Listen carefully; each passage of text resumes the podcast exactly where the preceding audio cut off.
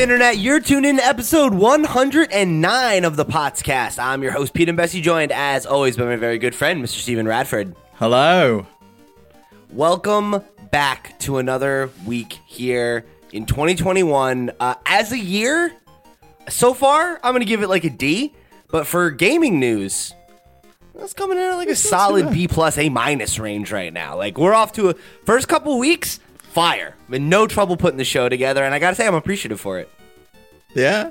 I mean, this week though has been pretty pretty tough, I would say, for me to scrape some news together. So, but we've got a bunch of questions from the mailpots, and we've got some. There's some good stuff. There's some. There's some meat on these bones. Oh yeah, I'm know? looking forward to a classic Pete rant halfway through the show.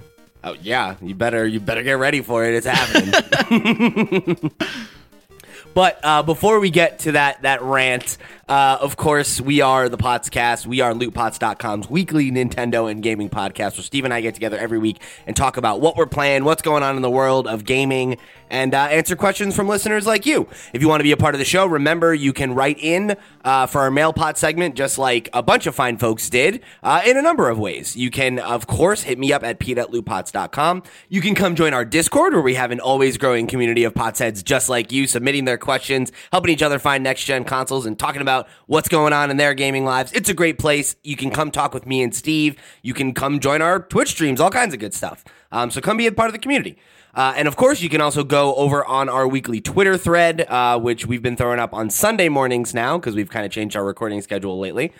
So any of those ways, easy way to be be a part of the show. Uh, of course, if you want to get some more content from us, you can head over to our Twitch channel, twitch.tv slash lootpots, where every Thursday, uh, Steve and I have been streaming something. Last week, I streamed a little bit of my Pokemon Blue randomizer uh, run through right now. That was a ton of fun. Had a great time with the community. We went and rated uh, friend of the show Sierra Plus Ultra's stream right after that. Uh, so we had a good time. Um, so if you want to come get some more LootPots' content, come hang out with me and Steve. Uh, come hook up with other other members of the community. Um, it's a great way to come be a part of it and do some cool stuff. Uh, we've been slowly working in extra streams. Um, obviously, the goal is to get a few more days in rotation this year. Um, you know, if everything worked out by the time you're listening to this, we also streamed Sea of Thieves this Sunday. Uh, if not, we'll owe you one this week um, because I just put it out there now. So uh, uh, come come check it out. We've been having a lot of fun over on the Twitch channel. It's been a great way to uh, you know play some games together, get to know people in the community a little bit better. Um, so I hope you'll come be a part of it. And then, uh, of course, you can head over to the YouTube channel. Um, this show's on YouTube now. We'd love it if you'd go and subscribe. Uh, we are trying to grow the subscriber base over there and get more of a presence for the podcast on YouTube. Um, so if you are an audio listener, if you've never gone and checked out the show, please go head over to the new channel. We'll have a link to it in the show notes and uh, just give us a subscribe. It really does help out quite a bit. Um, and then last but not least, if you want to show your support, uh, you can head over to patreon.com slash lootpots, where for just a buck, you'll get access to our archive of our patron exclusive show After Dark, where for, uh, you know, an extra hour or so, Steve and I leave the mics rolling. We talk about what else is going on in our lives, stuff outside the world of Nintendo. Uh, it's a great time. It's a great show. I think it's well worth a buck, and uh, it is the best way to show your support and help us grow, keep the mics on, and all that good stuff. Uh, so I hope you'll go check it out. I hope you'll show your support in any of those ways, however you can, um, however you choose to be a part of the show. We're happy to have you here. So that's enough shilling for now. Let's jump into what we're playing this week. Uh, I I'm gonna start because yeah, I, w- I want to know about your Pokemon stream. To be honest. Okay, yeah. So we'll start there. We'll start there. Mm-hmm. Um, so Thursday night, right? Steve and I, we we have to stream. We have our stream lined up. Uh, originally, we talked about last week. We were supposed to get working on um, some like silly emulator stuff. We were going to do like some randomizers with Ocarina of Time, or I was going to watch Steve do a playthrough. Like we had a couple things that we were we were toying around with um, that it looks like we'll probably have going next week instead. Uh, but for one so, reason yeah. or another, they didn't they didn't come together. So I'm kind of like scrambling to get things together. We almost did Sea of Thieves. We you know we had a couple things up in the air. Ultimately uh, between Steve and Zaid uh, recommending it, I decide I'm going to go do this Pokemon randomizer thing. And um, yeah, I've been talking about it for a few. It feels like months now, but I think it's it's probably just like six weeks. It's like two weeks. Oh, it was it was after Christmas you started. Was it? Right? I'm sure. I don't was. even know. Honestly, I have no idea. That could be true. So maybe it's only been like three or four weeks. But either way, I've been I've been jumping in and out of this every once in a while and having a lot of fun with it. And um, it was great to get to play it with the the audience because I mean I think Pokemon definitely lends itself to streaming in that way because it's like it's slow enough that it's easy to talk and run the chat. But you know the randomizer of it all like made there be a lot of like fun kind of just weird events kind of happen. Um, the funniest thing that happened though i think at least for me as somebody who's been playing the game uh, was that in the safari zone a lot of the pokemon that are supposed to show up were showing up and i was like wow what are the odds of that like the Yeah. fact that the the randomizer happened to drop, and like so they were in the wrong spots, but they were still the right Pokemon for the Safari Zone. So I was like, wow, that's huh, that's something. Out of like what is it? Two hundred and fifty-one. 151 in the first. gen. 151. So you got 151 Pokemon, and it chose like what the four that are in the Safari Zone. Well, the Safari Zone does have more biodiversity than pretty much anywhere else in the map because like each section of it has different Pokemon that'll show up. And there's a few that only show up in the Safari Zone, but then there's a bunch that will show up, you know, other places on the map, whatever. Um, so yeah, it was like like Kangaskhan is one of them, and I, I think you only find it in the deepest part of the Safari Zone, but I found it in like the first area. And I was like, oh, Okay. huh, what are the odds? And then that happened like two more times, where it was just a Pokemon that was supposed to be there. And I was like, what the fuck? Because that hasn't happened to me once yet. It's always been something totally crazy. How, how did uh, how did everyone like it? Were they like uh, having fun with the randomizer with you? Yeah, yeah. It seemed like everybody was was getting on well with it. Um, I think they were they were as surprised as I was about some of the stuff. you know, you hear somebody talk about it, but it's it's funny to like see things that you know. Like I went into like Koga's gym and there like was one poison Pokemon. I went to the fighting gym and fought no fighting types. You know, or maybe one. Um, so it's just like goofy stuff like that where it's like ah, I know what this is supposed to be, and it is very much not that. Um, but yeah, I, I made a good amount of progress now. Um, I, I beat Koga's gym. I got uh, surf and strength. I just headed back to Saffron. I've got to do the stuff with Rocket and then beat Sabrina. And then I'm headed off to Cinnabar and then the the last gym in the Elite Four. So I think I, I think I'll probably be done with it in like two to three more play sessions, depending on how long I play. Are you going to carry on with another Pokemon one after this, or you think you're going to go to a different game with a different randomizer? Um, I think I'll definitely play another Pokemon. I don't know that I'll do another randomizer. I think I might try another fan made thing. Um, because I'm kind of like working on a script in my mind of like, you know, um, well, I won't, I won't spoil it, but I'm, I'm working on something that uh, it behooves me to try out a few different mods. Um, so I think I'll probably kick around to something else first and then maybe do another randomized run because I want to do a couple of them and do a video like just about the randomizer, you know, a couple other things. So I'm trying to like figure out what's the best order to do it to like keep myself engaged, you know, and keep it fresh. Yeah. Um, so I think what I might do next is I think I forget what it's called. I think it's it's like Royal Red or something like that. Um, What does that like add, add to or change? Uh, so it is. It's pretty cool. Um, oh man, I cannot find what it's called. Uh, we'll we'll figure it out. Um, so it adds a bunch of stuff, but like the most important thing for me is that it it ups the difficulty like pretty significantly. Uh, where it is um like the way that I heard it kind of explained to me was that anybody who you fight in the overworld who's like a regular trainer has the AI of like a gym leader or an elite four member, and then the gym leaders and the elite four members have the AI of like a, a, a competent player, like an actual player.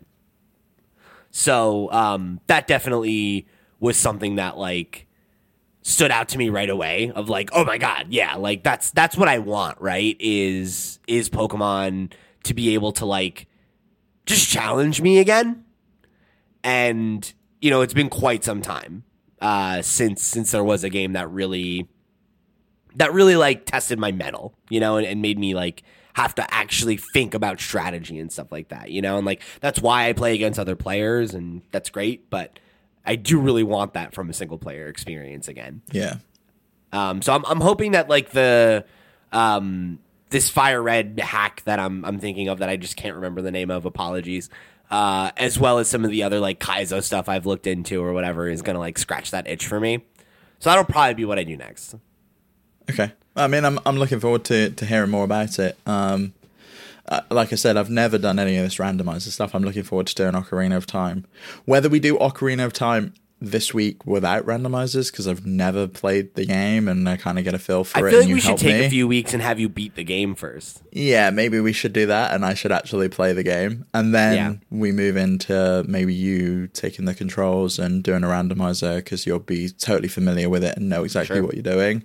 That'd be cool. Whereas, yeah, I've never played. That'd be a good way to celebrate Zelda's anniversary. Yes, it would. Even though we haven't really heard anything from Nintendo about that, yeah, it would be great. That's why we need to do it. We got to pick up Yeah. the torch. Let's do you it. know? All right, yeah, that sounds good. Um, you know, I've been thinking about this too, and I'm, I'm interested to hear what the listeners think. So you tell me this. Um, I really want to find a way to archive our Twitch streams, especially like the good stuff. Like if we are going to do like a full Ocarina playthrough, like that feels like something worth like saving and and getting up on YouTube. Um, but it feels ridiculous to have a third YouTube channel for gameplay. So I'm like, do we put it on the podcast channel? Like, what do we do with this this this gameplay footage? So if you're listening right now, and the idea of watching Steve play through Ocarina for the very first time with me, you know, kind of guiding him, sounds cool to you. Where how do you how do you as a Loot Pots fan want to see us archive that? Do we make a new channel just for Let's Plays or, or not Let's Plays like stream archives, or do we just throw it up on one of the other two channels? You let me know. Um, yeah, I mean, I personally think it goes on the podcast channel, but we'll see. I I- feel like that's not inappropriate. No, and then we just have a playlist for proper episodes, playlist for streams. I feel like they're okay. one and the same. You know, we're the Yeah. stream, we're the podcast. It's yeah, It's all about the familiar with our conversation, baby. Right? yeah, yeah. I don't know. I don't know. You, you tell me. You tell me. We'll figure it out. Figure it out together, everybody. Uh, so outside that, um, you so this was so okay. I'm gonna uh, pull pull back the curtain real quick here, right? So every week, Steve and I make show notes, and in the what we're playing, we write down what we're playing, so that the other knows. You know, it helps for segues, all that kind of stuff. Uh, Steve put the show notes together uh, before I sat down today, and he guessed Before what you I'd woke up playing today, before I woke up today. That's true. Yeah. Uh, and he guessed what I had been playing this week, and one of the things that I that he guessed uh, was Captain Toad. And there's a fun a fun little anecdote behind that uh, that I will share. I have not yet played the game. I'll say I that. I'll spoil that right. that. Uh, well, I, I got wrapped up in some other stuff that we'll talk about in a minute. Okay, but uh, this was interesting. So you know, if, if you're on games Twitter often, or you're in Discords, if you're you know one of the people listening to this show, you've probably experienced this in your life, uh, where someone like a Wario sixty four, like a cheap ass gamer or whatever. Throws out this screenshot and it's like, oh my god, Walmart. It always seems to be Walmart. Uh, has a pricing error, and this game, everybody, a bunch of people got this game for two dollars or four dollars or whatever. Uh, and you know, it's the whole, you know, whole thing. Like, get it while you can, and it's up for like two seconds. A couple people snag it, and then a bunch of other people get disappointed. Yeah. and then that's kind of the cycle of things, right? Um, I can't tell you how many times I've seen this happen over the years. Uh, I finally was the beneficiary of one of these errors. So uh, last week, for like a solid 24 hours, Walmart has this error up uh, in in the states where it was supposed to be a discount on the Captain Toad uh, DLC pack that they had put out and it was marked down for four dollars. And people realized pretty quickly uh, that this code was actually for the entire game for four dollars. Which again, this game's very old. That shouldn't be as good of a deal as it is, but it's a Nintendo product. So we all know that getting a full price Nintendo game with DLC for four dollars, that's like stepping in shit, you know, but in a good way, I guess. I don't know why people use that metaphor that way, and I'm just realizing how stupid that is. It's Yeah, like striking gold. That's far more appropriate. yes. anyway, uh, Finding so I a get diamond this. in the rough. There you go. Yes, sure, it's a diamond in the rough. So I, I, I, I catch this. I do the thing. I see a bunch of people who are who are still getting it approved.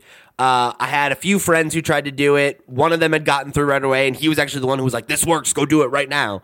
Um, whereas, uh, actually, my buddy Ed uh, from Gamerdelphia writes into the show a lot. He's been on the show before. Uh, he had his order canceled right away, and I was like, "Oh, I don't know about this." Um, and I end up placing it, seeing what happens.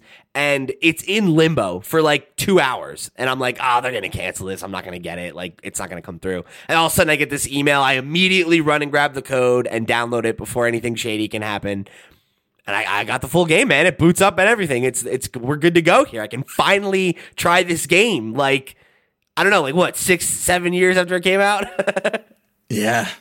Actually, I don't think it was that long, was it? Because it was 3D World, and then they did this like spin-off version. oh yeah, you're right. You're World. right. Okay, so it's probably only like five years old then, right? Yeah, it's not How that. old It's not that old. I don't think. Um, I was so mad. Like you posted this in Discord. I was in the kitchen, um, cooking or baking or doing something. I don't. I don't even know. Uh, and I and I got the message, and I was there like frantically on my phone. And the Walmart website sucks so bad. And I was here like I, I put in like a fake US address because it forces you to put like a US address in. So I was like uh 100, and then like selected from the list, put a fake American number in. Oh I go God. through to PayPal and it's like, sorry, no, you can't buy this because like the address didn't validate with my PayPal account. So, and then by the time I went back, it was sold out. It was gone. So I couldn't. I, there was no way I could, I could get a copy of it. I thought about just uh, ordering like a few of them. Oh, you should have, and then did I a know. Yeah, I know. I, I screwed up.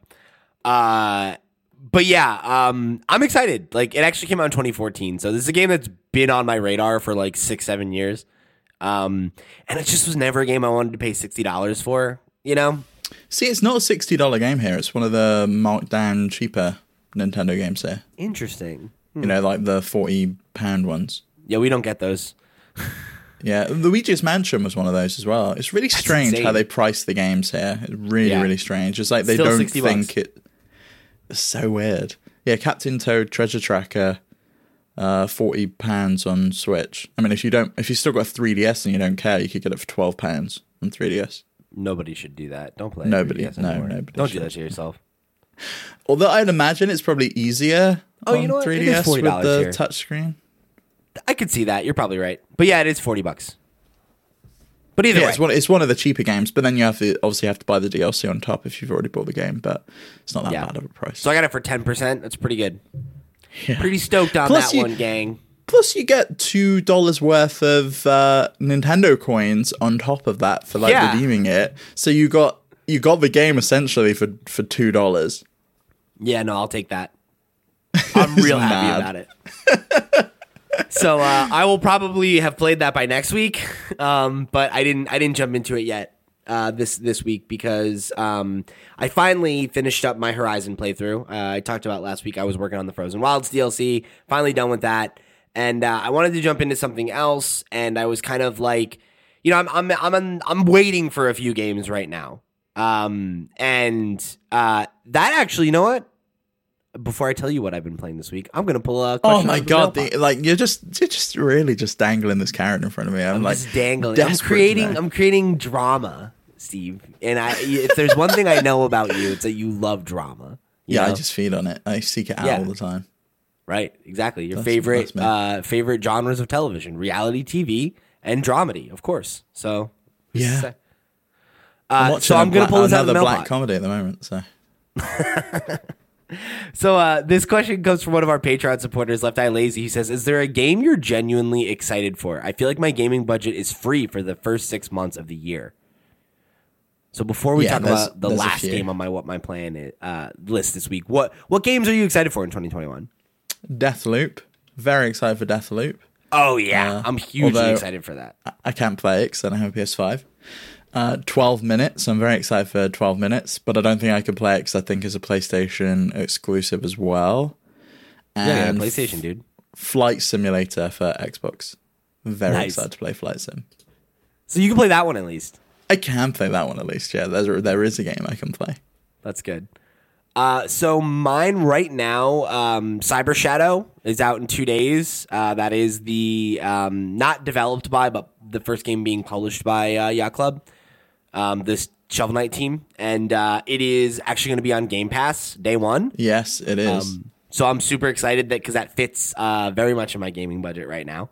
what, what? Nothing. Yes.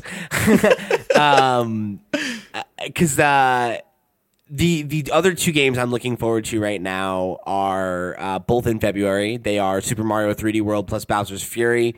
uh, on the 12th, and then Persona 5 Strikers coming on the 23rd. Um, really excited for both of those games, and I have pre-ordered both of them, so that is my budget for January and February right there. Um, Yeah. so Cyber Shadow will will cover that gap for a bit. Um, of course, I've got Captain Toad to work with too, uh, and then Bravely Default Two is coming out on February 26th, gonna- and I was gonna ask about that, forgot 'cause that that the- was coming out so soon. Well, there was a new demo that was released this week, so I, I was going to ask if you played it, but I kind of didn't think you had, so I didn't bring it. No, I had I I didn't realize there was a new demo that had come Well, they out. tweeted so- it out, whether it was new or whether it was the old one, I don't know, but I know there was a demo that was released for it. Yeah, so I don't know. Um, I really want to play that game, but I I don't know. It, it's I looked iffy to me. game. Yeah. Well, I don't. Yeah, you don't have any attachment to the original, and you're not a big JRPG guy. Um, but yeah, I that game I'm on the fence about, but I might pick that one up later. Uh, and then the only other one that's like imminent right now is um, It Takes Two, which Oh, is yeah, I'm so excited for that. I didn't realize that was out soon. it's in March. Wow, okay. Yeah, I'll be definitely picking that one up. Um, Unless it's on then- EA Play, which would be great. Oh shit! It probably EA is on EA. Oh my god, dude. Oh, I hope that game's free. That would be awesome. um, but it takes two is the uh, new Josef Fares, uh, Josef Fares jam, um, and I I am a big fan of his stuff. I really love his whole like asynchronous couch co-op thing.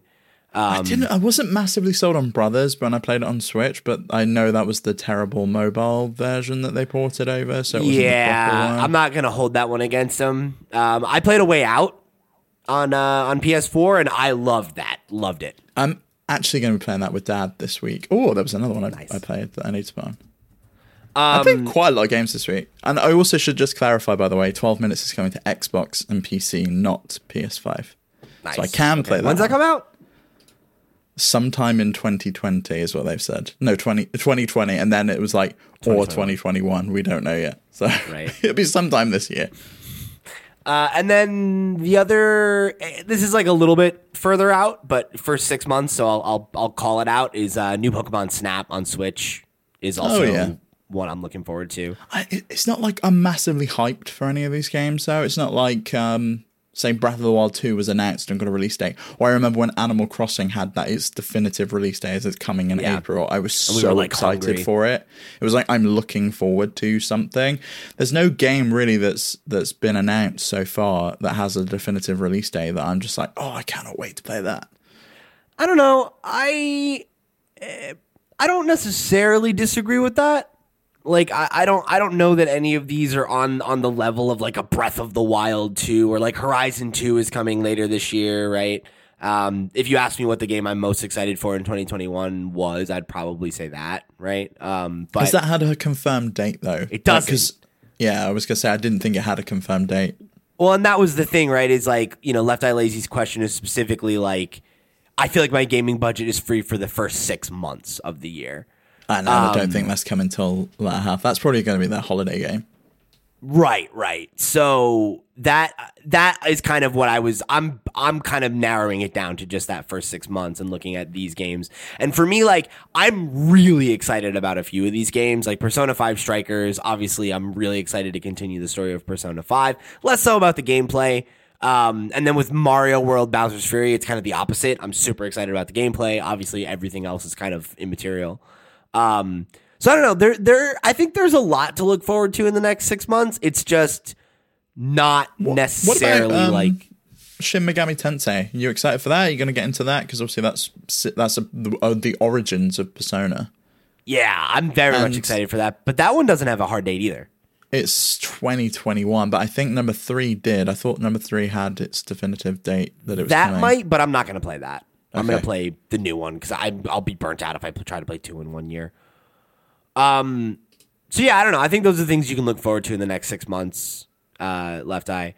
Um. But then actually, uh, we had another related question uh, that I'll pull out. And this one comes from Asobi. Um, thanks for writing back in, buddy. It's been a while. Uh, and he said, "What game are you most looking forward to this year? Doesn't have to be a Nintendo game, but has to be confirmed to be coming this year." So this one, I'm gonna expand it out. Um, I think we'll say confirmed to be coming, but doesn't have to have a confirmed release date because otherwise that that limits the answer too much, and it's basically the same question as Matt. Um, so what game are you most looking forward to this year? If you had to pick one game. That's been announced as coming in 2021. Yeah. You know what? I'll say give a top three, but pick but but number them in order. It's going to be the ones I announced. I've said already. Deathloop, 12 minutes, and Flight Sim. Um, I mean, maybe Far Cry 6 creeps in there somewhere, but I don't know. I don't think it makes it into the top three. You don't Like, for games you're excited about? I'm not saying games you think you'll like the most, right? It's like the question is, what do you what games are you most looking forward to this year? You know what I mean? Yeah, It's a bit of a different question.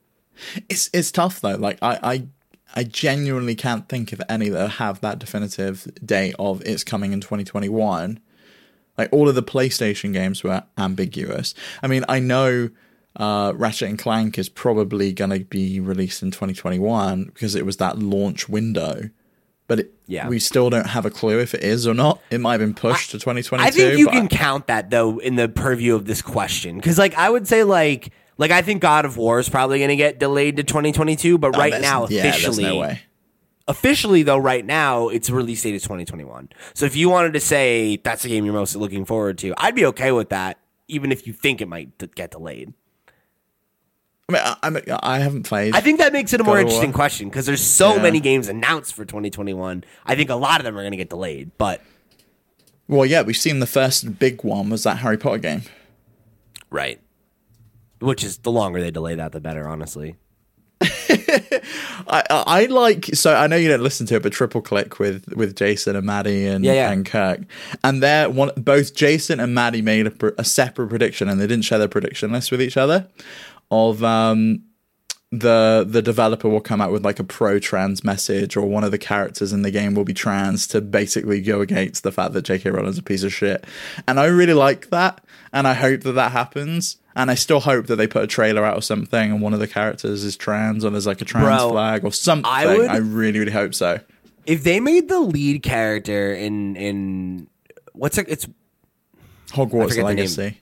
Hogwarts Legacy. Yeah, if they made the lead character in Hogwarts Legacy a trans character, that would be fucking amazing.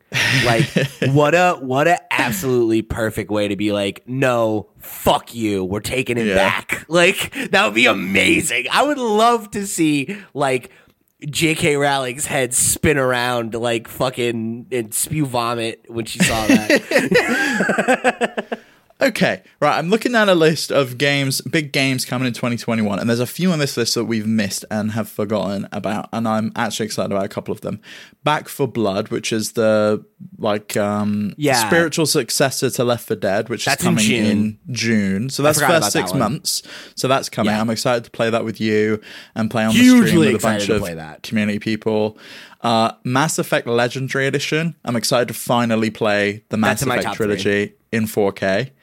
Um, and then I mean Halo Infinite maybe because I did enjoy Halo, but it's kind of like eh.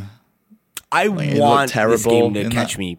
You know, like if it comes out and it really is awesome, uh, I would love to love Halo again. yeah. Oh, Open Roads. Remember that um, narrative Yes. adventure from Gone Home? Uh, that looked really Another good. one for me is uh, Disco Elysium. Oh yes, Disco Elysium finally coming to Switch, which would be great. Really excited about that. Um, Full voice Mm. acting and everything too. And I guess that's that's it for me. I mean, yeah, I, I, I there's nothing though that really stands out of oh my god. Like say for example tomorrow Bethesda announced like a true proper Far Cry game or finally we got to see Starfield or something like that that I would be super super excited about and have been like You mean hyped for since- not Far Cry, right? yeah, sorry, Fallout, but then like also like uh, Starfield or Elder Scrolls Six or something Yeah. like that. That are franchises I love that we we get a new game for. I would be very very excited for that. See, I I think we'll probably get some of that stuff yet. Like I don't I don't think this is close to the full list of games that we can look forward to this year.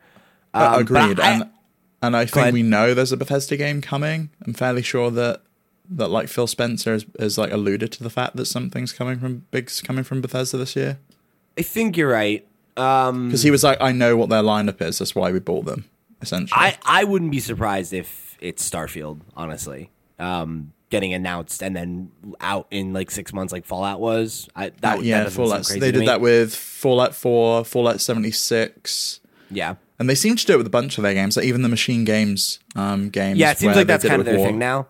Yeah. Um, but then you look at um, what they did with uh, Arkane's game that we were just talking about. That we're Deathloop, but for. that was again Deathloop. was meant to be released in March. They announced it at the PS5 reveal, so that again was around about six month time period. Right.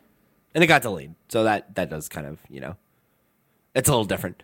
Um but I, but I think for me even without like adding anything to this list, if you just are talking about the games that are currently announced, like if they all come out, I think it's an extremely strong year. Um because I'm I, like I said I'm I'm really excited for Mass Effect and Disco Elysium, but I think uh, in terms of other games on this list, uh Horizon Forbidden West, that's like probably number 1. Um, I love Horizon. Can't wait for a sequel and see what they're able to re- do with I what they've learned. really, really think that's 2022. I just don't, I don't. think it's 21. I don't. I think God of War is going to get delayed. I don't think Horizon is. Horizon came out in 2017. That's Fair, fair point. And all we've seen four for years God of ago. War, all we've seen for God of War is a logo, whereas we actually saw some footage of Yeah. Horizon. yeah. No, I I, I think that Ratchet and Clank is going to come out in a few months, uh, and be like the part ha- first half of the year game, and Horizon will be the second half of the year game. That's my guess right now. Um, but again, Ratchet and Clank, another game I'm very excited for. Um, it looks great from what we've seen, and you know the the premise is really interesting. I'm really excited to see how it's going to take advantage of the technology to be able to use the like the warps and everything. I think that game's going to be really cool. Um, so Yeah, that's another game. I'm really looking. I'm sorry. Me, yeah, me too. I think that's one of the reasons I'm most excited about Ratchet and Clank was it seemed to be of the games that were announced, one of the ones that really showcased what next gen can do with Yeah, the what the speed of the SSD. Whereas, sure. say some of the games that we've seen already, like Hit, Hitman Three, for example, yeah, it runs at 60 frames a second, 4K, great, but it doesn't really push the boundaries, which I think is what Ratchet and Clank's going to do. And and Medium is a, a game that's coming out next month that I've already like pre-downloaded that also kind of pushes those boundaries where it renders two scenes in in one go. That's the same scene, but like in a different time period, which I think is cool. And I'd love to see Arkane do something like that with um, Dishonored again because they did they they kind of did that where you could time shift between the two in um, I, I can't remember the name of the of the Dishonored game. It was the the kind of smaller one. uh, Death of the Outsider. Yes, where you could like shift between the two uh two like planes of existence. And imagine if they could do that, but you could like see them both at the same time, or it was like super fast. They could do a bunch of stuff with that, which would be really, really cool. They're they're just so good at level design, like anything like that. Like the possibilities that are opened up with this technology are so exciting in their hands. Um, but yeah, then also Far Cry Six we called out. Uh, we're both big Far Cry fans. I I think Far Cry Five, um, underdelivered for me a little bit. Really, Gameplay wise, I enjoyed it, but I did not really care for the story. Obviously, the games have never really been about the story, um, but I thought the whole like religious cult Montana Yeah. thing, like, um, it just didn't it didn't land for me as well. Uh, it's funny because I think one of the things about it was that like being able to suspend my disbelief at the time seemed hard, but now in 2021, I'm like, no, this could happen. This could definitely happen.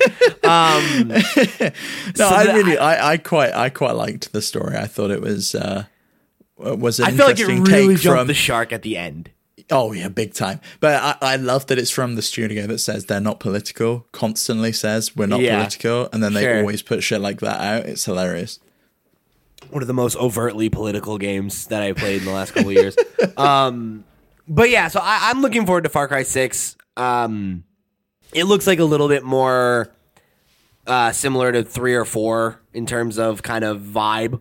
Uh, like the cover looks very kind of like similar to what we, you know, what we saw in those games. Yes. Plus, I Um, love. Uh, I think uh, I can't really pronounce his name, but Giancarlo Esposito, I think is how you pronounce it. believe the guy that correct, yeah. plays uh, Gus Fring in Breaking Bad.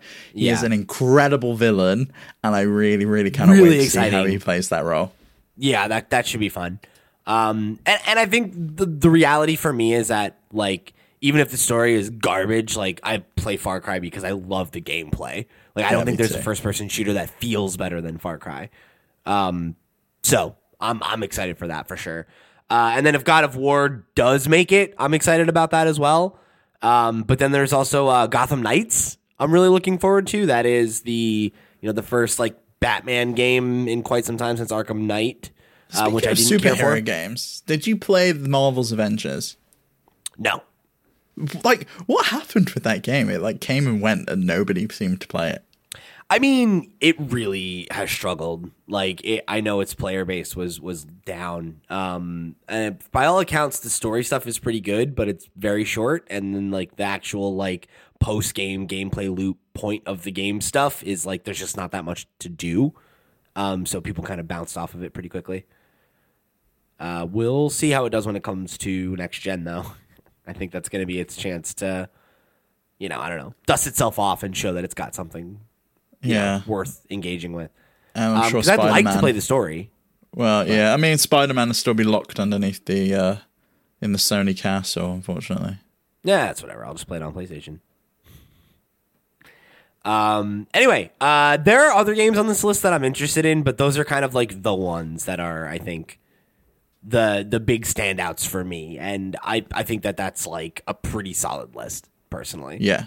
And and until we see Nintendo's lineup, I think that's the big caveat for me is they always hold their cards close to their chest. You rarely ever see anything until it is six months b- until release. The exception, I think, has been Metroid Prime Four and um, uh, Bayonetta, and those two have been like a mess. So I think they've learned their lesson there.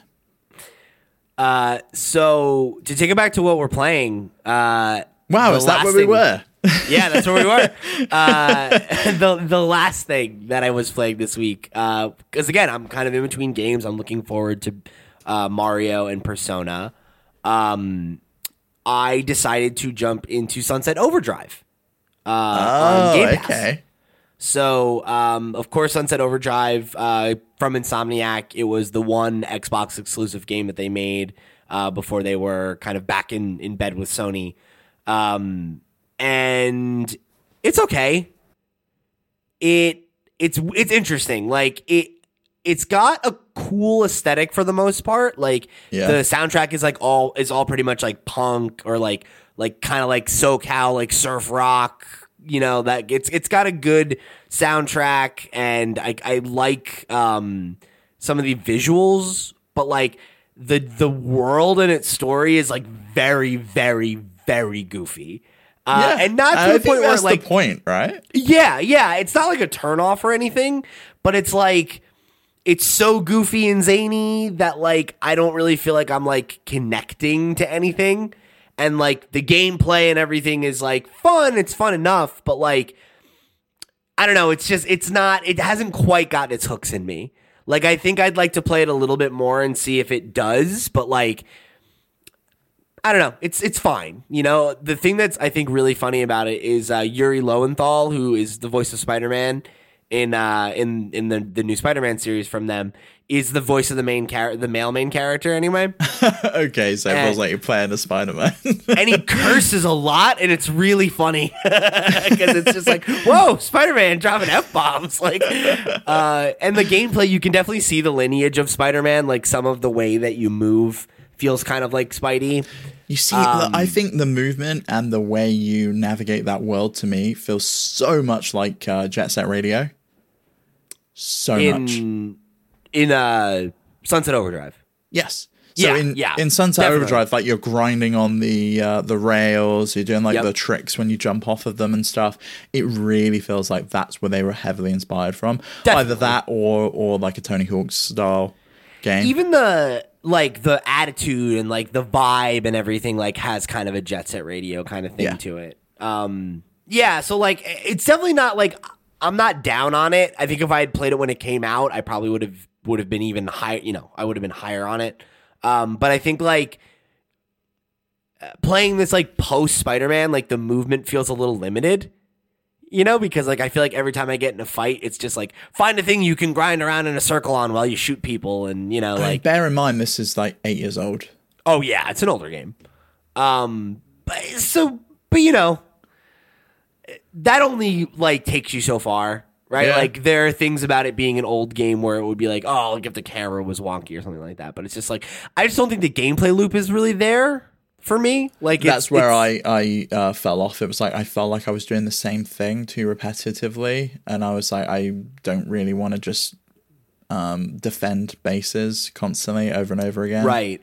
And again, it's like uh, because I don't really care about the world or the story or anything, it's just kind of like I'm just doing it to get more guns and be more efficient at doing this gameplay thing that I'm not that invested in.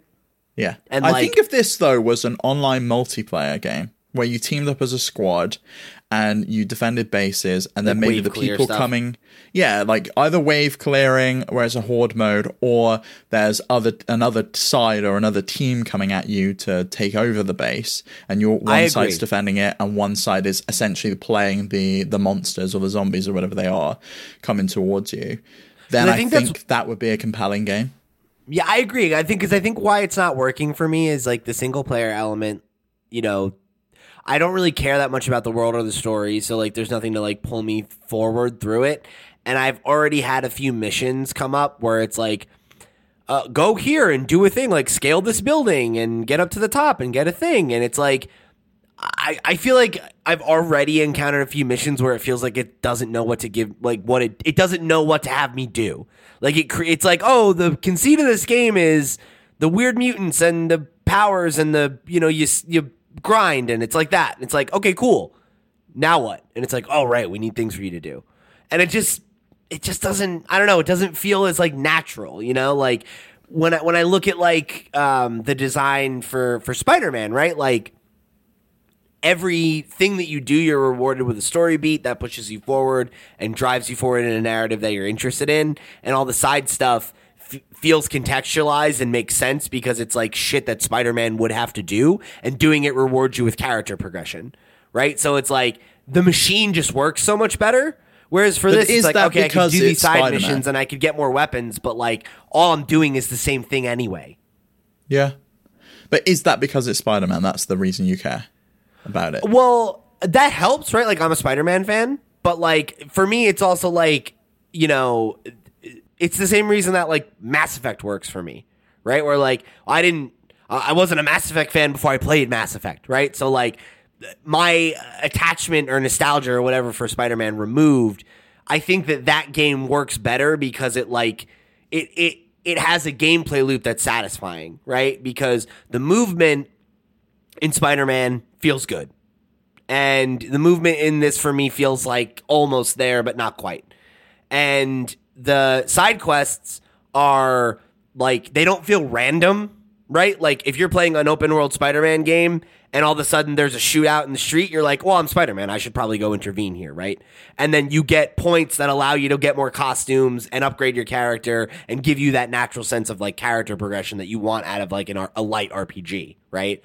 Um, and then on top of that, you're also moving forward a narrative that I'm interested in. And granted, yeah, I'm a Spider-Man fan, so I think that that, that appeals to me. But I also think that, this game is good if you don't care about Spider-Man, um, because it tells a good a good enough story to get you invested in its characters and its world, right? And to me, it's like when I play like a Mass Effect, right? Like that was what I liked about that game was that I got invested in the world and that every time I was playing a main story mission or even like a side mission that felt like significant um, the reward for doing it was getting fed drip, you know, getting drip fed the story and, and bits of the world and getting more of it kind of delivered to me at my own pace. But also, I'm advancing my character and, and getting stronger and, and improving and being able to do the things that I like doing gameplay wise better each time, right? Because I'm getting more powers or I'm getting more powerful. But like for me, because I don't care about the world or its or its characters or its story or anything, and I'm not that into the gameplay loop. It's kind of like, so what's what's here for me, really? You know, like I could keep playing and I'm sure I'd have a fine enough time, but like if I never touch it again, I kind of feel like I got it, and I don't Yeah. feel like I'm missing anything at this point, right? Because the loop is the loop, and I don't love the loop, and I don't care about any any other element of it really. It's stylish, but that's kind of it. No, I think that's fair. Um, I think that's pretty much what my take was was on it. I enjoyed what I played, but it wasn't like I felt like I really, really needed to finish the game. Um, and again, I didn't really connect with any of the characters, but I, I do like the game. And I think if you're looking for something to play and it's on Game Pass and you have Game Pass, then it's, it's short. worth checking out. Like I think I'm I think I got a third of the way through it in like a night. It's only like 12 hours or something like that. So it's not it's Yeah. not anything crazy. Um I think I'll probably play it a little bit more and see if it has anything else to offer me, but I also feel like feel like I've kind of seen what it has to say. Um and it's okay. So, that's it for me. 40 minutes into the 50 minutes into the show almost. I cannot. Uh Steve, what have you been playing this week? So I finished up last weekend was the Splatoon 2 Splatfest. Um, and so we, I finished playing that. I picked Mushroom. We ended up winning. I was very, very happy about Shout that. Shout out to that. That was the team I wanted to support. I did not support them though. Well, they they won. Um, we did we did a great job. Uh, so so that was a blast. I'm fully in on Splatoon now. Uh, I'm, uh, it's just the kind of game where I'm just playing a little bit every night, which is which is great. As like McCall is watching TV, or you know, there's a bit of downtime before dinner. I'll I want to talk to you about this. Okay. How do you play it when Macaulay's watching TV? Do you just play it in handheld mode? Yeah. Because that's been my thing. Is I've I've had multiple times this last week or so where I've been like, I really want to play Splatoon, um, but I feel like I, I need to play it on TV. No, you don't. Handheld's great. And I kind of feel like I could get into gyro a lot more on handheld because it feels like I'm more connected to the screen, you know? Well, I am th- like physically Yeah, connected to the screen. And so, like, moving it up would make a lot more sense to me than moving a controller up and then uh, halfway across the room, like something moves on the TV. So I, I might try with gyro on it. Um, but I had like a, a round the other night, and I must have played like five rounds, didn't win a single one, and I was getting so fucking mad with the game. Like it, it kept putting me with like ridiculously overly powered players. I got bundled with a whole team, and they were all the same because they had similar names. It was like APT underscore something, and they were all like part of like this this clan. They're a squad. Yeah, and they were all like level 140 plus. And like I'm level 50. It was ridiculous. Like one of them got, I think, they all got like 15 splats each. It was impossible to play with them. And I backed out of the game. I went to start a new session. It put me back in with them. And I was like, fuck this. I oh rage Oh quit. God. I was like, no, there's no fucking way I'm playing with them. They are too, too good. That's to ridiculous. play with me. As in the matchmaking in that game is just so fucking broken at times. It Nintendo is. needs to figure out matchmaking, man. It's like it is 2021. Like fucking get it together, guys. You know, come on. So I hope I hope uh, they fix it in in. I, so maybe. I'll try to play it in handheld mode this week and see if I can do that.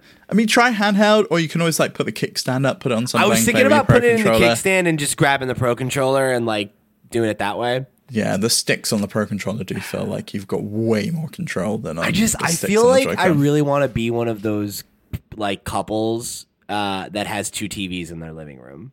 But I know that I don't have space for it, and I know Sarah won't let me do it. Now, Macaulay's mum suggested that to us because like we both wanted to play video games, and she was like, "Why don't you just take get like a second TV in your living room?" And I was like, "No, I don't want that." I was like, "We've got." A second TV upstairs if I want to go play games while Macaulay's But, doing like, it, I you can't be together. upstairs. Like- I know that's the that's the thing, isn't it? Like you want, even if you're just chilling in the same room, it feels like you're doing something together, like Yeah. you're connected together, which is Um, yeah, like uh, Greg Miller from Kind of Funny talks about how he'll do that with with his wife Jen. But um, my favorite example of it is uh, if you're familiar with um, Brittney Brombacher, uh, blonde nerd yeah. on Twitter. She just she's- did the uh the Resident, the Resident Evil, thing. thing. Yeah, she. Ho- I forgot about that. Yeah, she hosted the Resident Evil Eight thing. Um, I'm familiar with her because of she's on What's Good Games, uh, great podcast about gaming. Um, she uh, she and her husband um have a house and like they I think they I think it's in their basement. They have like a, their gaming space and they have like his and hers like t- a TV and gaming chair and it's like they each have their own with like their own little like end table and they could like sit next to each other and like hold hands if they wanted to but like they can both sit there with their headsets and play whatever they're playing. I quite like that. That is quite cool. I feel like that's awesome, right? Like that's that's cool.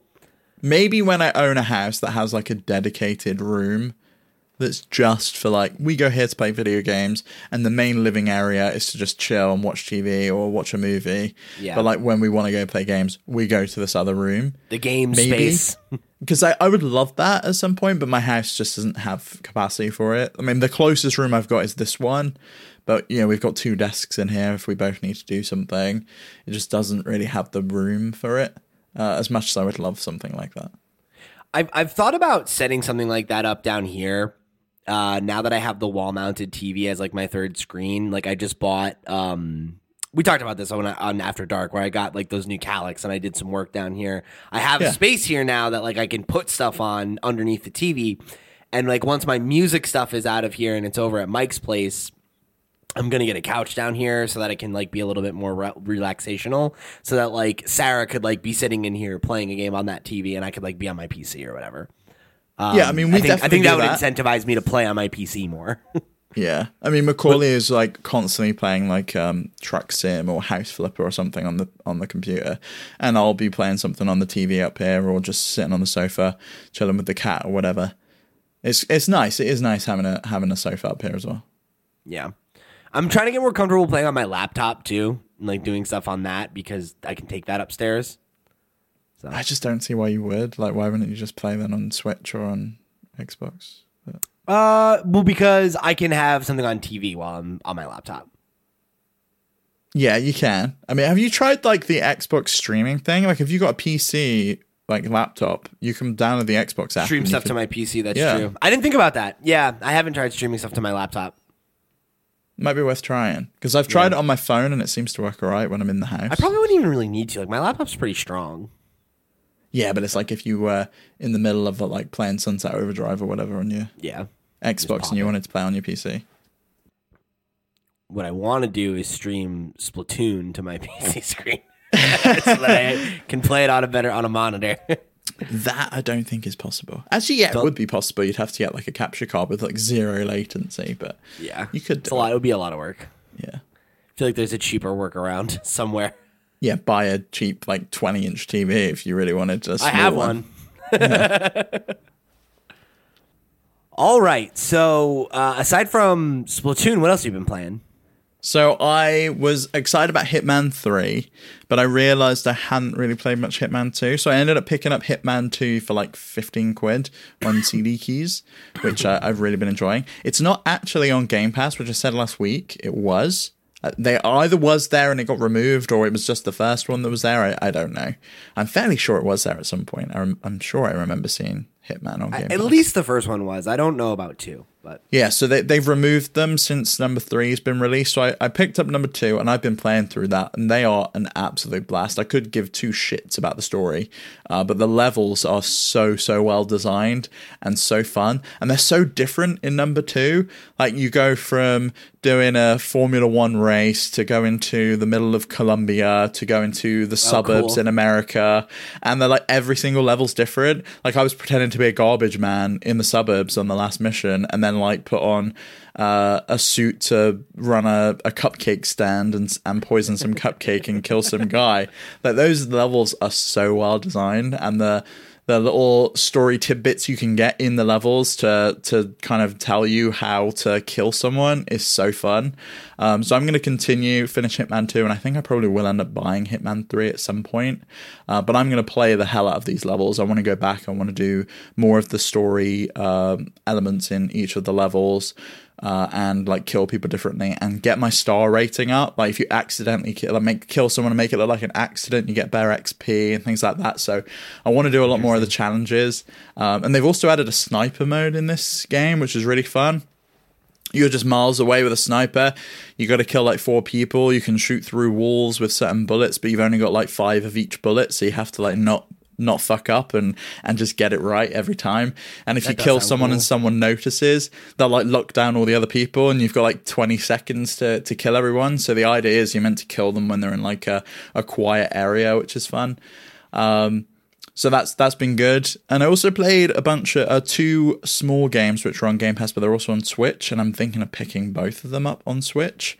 Uh, the first one is a game called Carto, which is this cute little game where you're on an aeroplane with your grandmother and like she teaches you that you can adapt the map and modify the map but then the map kind of goes missing and you end up being stranded on this island uh, and all you can see is like two parts of the map and you have to go around and you have to pick up these pieces of the map and then on the map screen you can like rearrange the island to reach new areas and like adjust the the squares of the map that you pick up and solve puzzles related to it.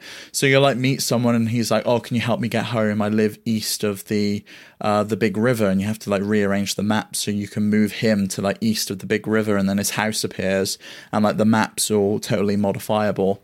It's a really really interesting puzzle game um, with like a cute story around it and a really uh, cool world that's seemingly evolving. And I've just gone on the boat to go to different islands, um, so I'm enjoying that. And then I'm playing a game called uh, Wilmot's Warehouse. I don't know if you've seen this at all.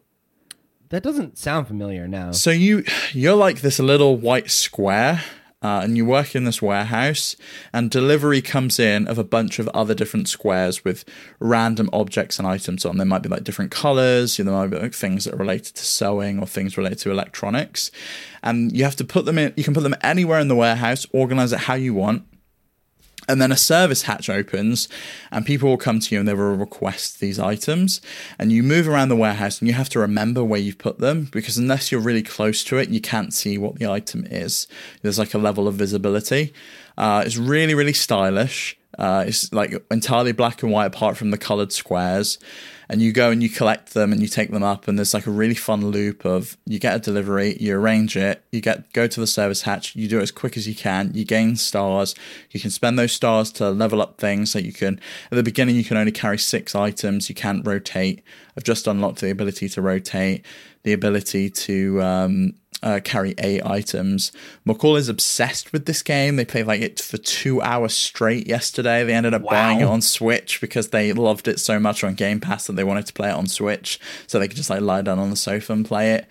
Uh, it's a really, really, really fun game. Um, so I'm gonna continue playing a lot more of that. I think I will probably end up buying it on Switch, so I can just like play it in bed at night because um, it kind of feels like a game that would be on Switch. Sure. Uh, and then me and me, dad, and uh, mum and Macaulay yesterday, like, uh, launched up like a FaceTime call.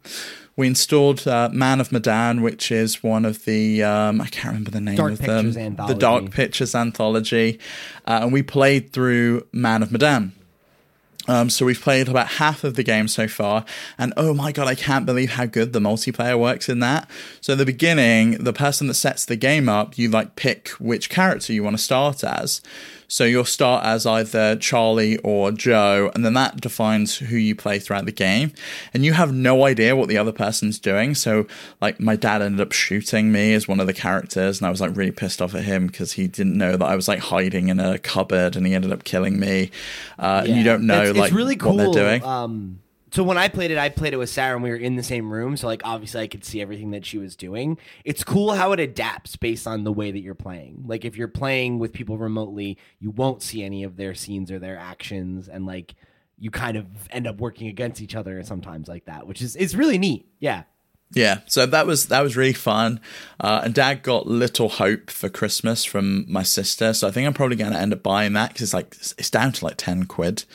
Uh, yeah, and I think we'll I probably end like, up playing through that. Twelve bucks or something like that. Yeah, it's, they're so cheap at the moment.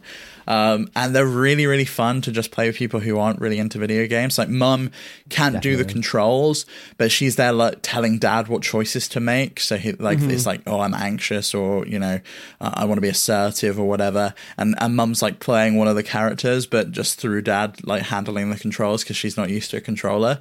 And they're really great games to play with family members who aren't necessarily into into video games like that. I just wish you could play with these with more than two people because it would have been great to loop my brother and my sister in and have like a bit of a family games night where we could all play the game rather than it just being two households because obviously we're all in lockdown in the UK so we can't visit each other. Um, right.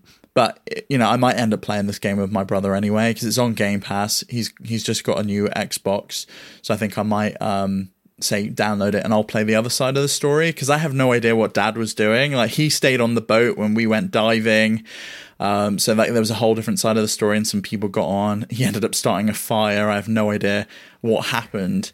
So it'd yeah. be good to get that other side of the story that like playing with my brother or even if I play again with dad, just to find out what the other half was, uh, and to try and save everyone rather than him killing me. Um, but yeah, Man of Medan, I highly recommend it if you haven't played it and you've got Game Pass. It's it's on there, and it's if you want to play something with a friend remotely, or even in the same room is really really good. Yeah, I um I I enjoyed it. I didn't I didn't love it. Um I still don't think that um Supermassive, right? Yeah, supermassive games. Uh I I still don't think Supermassive has quite um lived up to the standard that they themselves set with Until Dawn. Yeah. Um, because I, you know, I think I think everybody who went into man, uh, not Man of Medan, Dark Pictures with excitement was kind of like, oh, they're gonna just make an Until Dawn like every year. Like that sounds amazing. Um, and it feels like they still quite uh, haven't been able to get out of their own shadow, which is disappointing. Um, because I did have fun with Man of Medan. I think it's worth picking up, but I also feel like it's like not it's not quite there yet and i i hope that they get it together a little bit on these because i i think it's such a promising formula and i want to see them put out an until dawn quality game like every Yeah. couple of years have you know? have you played Little Hope yet? i bought it i haven't played it yet Oh yeah, because I think I think that one was a little bit more well received. It's it's set in like the Victorian era st- kind of story that goes back. yeah I'm gonna I'm gonna play that after. I'm definitely gonna play it after because Macaulay loved it. Has never played a game like this before. Um, and then after this, I think I might just boot the PS4 up just to play boot Until Dawn. until dawn then Yeah, because I loved Yeah. Until Dawn. It was really great, and I've forgotten a lot of the story now. And I know there's multiple different endings and different routes you can take through uh, through the game. And so I'm sure me and Macaulay would uh, would do something a lot different. Uh, Yeah. But one thing I was thinking of doing with that is just like streaming it on Twitch or something, or even just over Discord and getting Dad to watch it, and we can kind of make the decisions together, but still. Yeah. Like because I know there's no multiplayer aspect to that one, um, but still be able to play the game together, which would be good. That's that's how uh, I think a lot of people played it. I think that's why they invented that system. Is like I know um, the the first time I ever played it, uh, my best friend came over and just watched me play it because he had actually played it with Sarah and another friend of ours earlier, where they were like switching off depending on what character was in play. Obviously, that's how it is now. Um, Yeah. And then the second time that I played it, I played it with um, with my friend Thompson for Let's Play series, and we were trading off depending on which characters were in play. So it's like you know, it, it's pretty easy to do that. Um, obviously not if you're not in the same place, but you and Macaulay could easily do that and then just kind of loop your dad in. Yeah, definitely. I mean, that's how we. I think that's how we we kind of were playing uh, Man of Medan, which was like whenever because me and Macaulay only had one controller between the two of us because you can only play two players online. But whenever it was like Alex, I would pick the controller up, or whenever it was Julia, Macaulay would play that character. Uh, and with the multiplayer, you do get to play every single character. It's not just like when you play the shared mo- the movie night mode, which is you're all in the same room. You kind of pick your characters at the beginning, and you all play those specific characters. With the shared story mode, it splits it really really smartly. Um, so it is you know Comrade and Fliss will stay on the boat while Julia and Alex go uh, diving, and you either play one half or the other. But then after that, you kind of switch and you get to play Comrade and, and get to know his character a little bit. So you do get to experience and know every single person.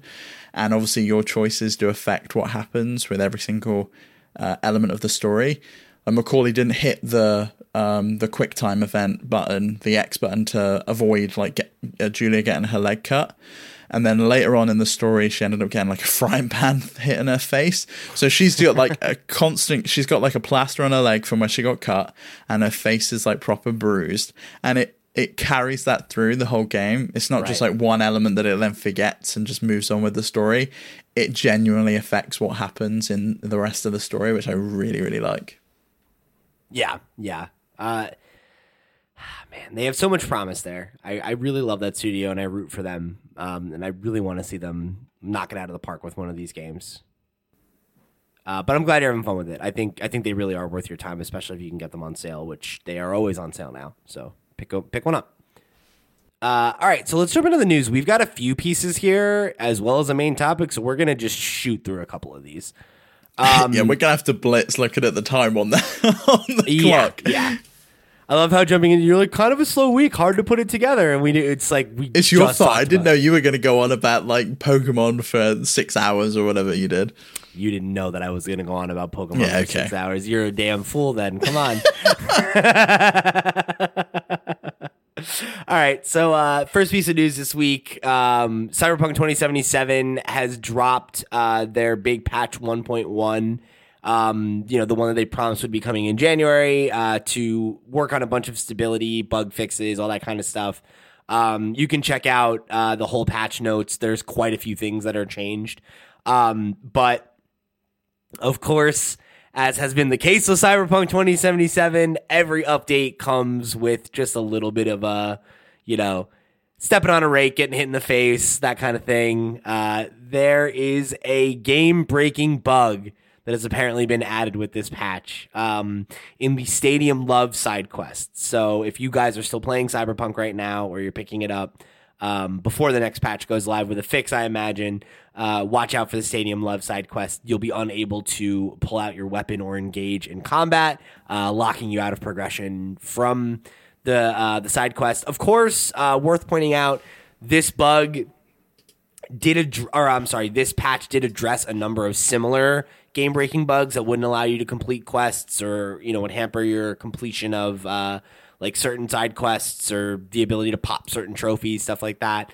Um, and many of those seem to have been addressed uh, with this patch. So I have to imagine a fix for this will be coming soon.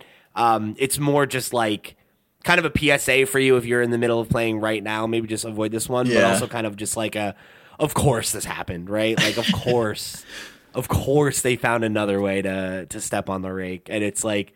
It's like almost a shame at this point. It's just like, oh my god, I feel bad. I just feel bad for these people. Me too. I mean, I I'm happy with the direction they're going. Like you look at those release notes and it's just like a whole plethora of stuff that they fixed. PlayStation 5 and PlayStation 4 crashes have been fixed.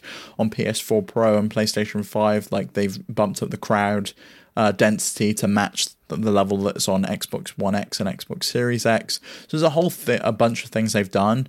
Uh, and it feels like we're we're possibly on the right path to fixing the game. And I stand by what I said before when they announced the delay. They should have just said, fuck it, we're not releasing this in 2020 and pushed it to like April. And I think by April, we're probably going to be in a place where we're ready for them to start releasing DLC because the game will be at a point where it's playable and fixed to the level where you can play it.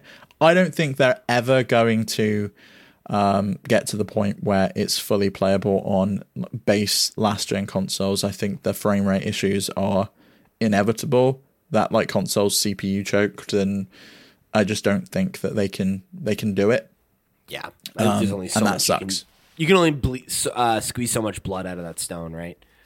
Like I'm sure it'll get better, but you know, probably not better. Better. So anyway, keep an eye out for that one if you're still playing Stadium Love Side Quest. Uh, avoid it for now. Okay, uh, so this one, uh, I'll kick to you, Steve. Platinum Games' uh, Notorious 4 website uh, with the four big announcements that they have, you know, one of which was the Wonderful 101 thing, you know, like it's kind of One been of an them which was- story. Just a fucking April Fool's joke. Yeah. Um, they've added a fifth thing where it just says five coming soon, um, which is funny because the website is still four.platinumgames.com. So great job at counting everybody over there. Um, but I, I- you wanted to include this because it could very much fuck up one of your predictions made for 2021. You know, for those who don't know, f- fill them in on what your prediction was and how this might impact it. Yeah, so I predicted one of the predictions we did, which you haven't, if you haven't listened to it, it was uh, the first episode of 2021. We did our uh, inaugural predictions episode for the year. Go back, have a listen. Um, but one of my predictions was we would hear nothing more about Bayonetta 3 and it would continue to be like radio silence. And this kind of makes me a little bit apprehensive that we've got this five coming soon. That we may Yeah. actually see something uh, related to Bayonetta 3, especially as it's the, the kind of big game that we know they've been working on. Um, so I think that may be a fail there for me, which would be very, very upsetting. But also a fail for you because that's another third party game that's coming to Switch. Uh, so that that tallies Yeah. against you. So it's kind It- of a bittersweet for me. It could hurt us both. Yeah, it could it could be a wash for both of us. Uh, I I think I think it's probably likely that it is Bayonetta because I have a hard time thinking that it's something else again, unless Astral this Chain game just isn't coming out. What? Maybe like Astral Chain DLC or something. Maybe two years uh, later. Maybe though? this is just me being hopeful. Yeah, I don't know. I'm That going back. I'm going to read my exact prediction that I, I came up with to see if it was related to see if it was related to like the release of the game or if I was like you said I think what you said was that we wouldn't hear about. Bayonetta again. So I said we still won't hear any more about Bayonetta 3. Yeah. Okay, so yeah, I'm screwed. This could very is much screw Bayonetta you. 3. Yeah. Whereas for me, this would only be like the second major third party game. So I'm still pretty good. Also, hey, Hitman 3 came out this week. I think I that said counts. second. I said second. That would be the second one. It would be that this and Hitman. Also worth pointing out, Nintendo publishes this game. Is it technically a third party game? I don't know. Yes, it's a third party game. Hmm, She's got It's being announced by Platinum. It's not being announced by Nintendo. which published then again, or that makes me think maybe this isn't it because wouldn't they do a Nintendo Direct rather than just putting like five on their Platinum Nintendo Games Directs don't exist anymore. Remember? I don't know. Oh yeah, okay. I don't know. We'll see. it's gonna be. I'm sure we'll have more information soon. Uh, so okay, last. oh, oh, at the top it's like flickering and it says bonus stage. click on it. What I happened? can't click it. It like just flickers every now and again. It says bonus Alright. stage and there's like xx.xx.2021. So I don't think it is Bayonetta. I think it's me. like I think it's like DLC or something for Wonderful 101. All right. Anyway, anyway. Anyway, uh, so jumping into our last uh, news story this week before we get into the main topic, uh, Vicarious Visions has been merged into Blizzard. Um, so Vicarious Visions, uh, best known the last few years as uh, the team behind the N. Sane trilogy. Uh, of course, the uh, remast- remakes from the ground up of the original three Crash Bandicoot games uh, single handedly revived the franchise. We got Crash 4 this year. Uh, wouldn't have happened without him. Uh, and then in 2020, we had, of course, uh, the Tony Hawk's Pro Skater 1 and 2 uh, release as well, which uh, was a record breaking release. Uh, the fastest selling game in the Tony Hawk's franchise, a million copies in one week. And it was the best selling game in the franchise since Tony Hawk's Underground, which many people agree was the last good one. Um, so obviously, Vicarious Visions making making a lot of headlines last couple years here, uh, and then now, unfortunately, they have been fully absorbed uh, by Blizzard Entertainment. So their team of 200 people are going to be fully dedicated to existing Blizzard games and initiatives moving forward.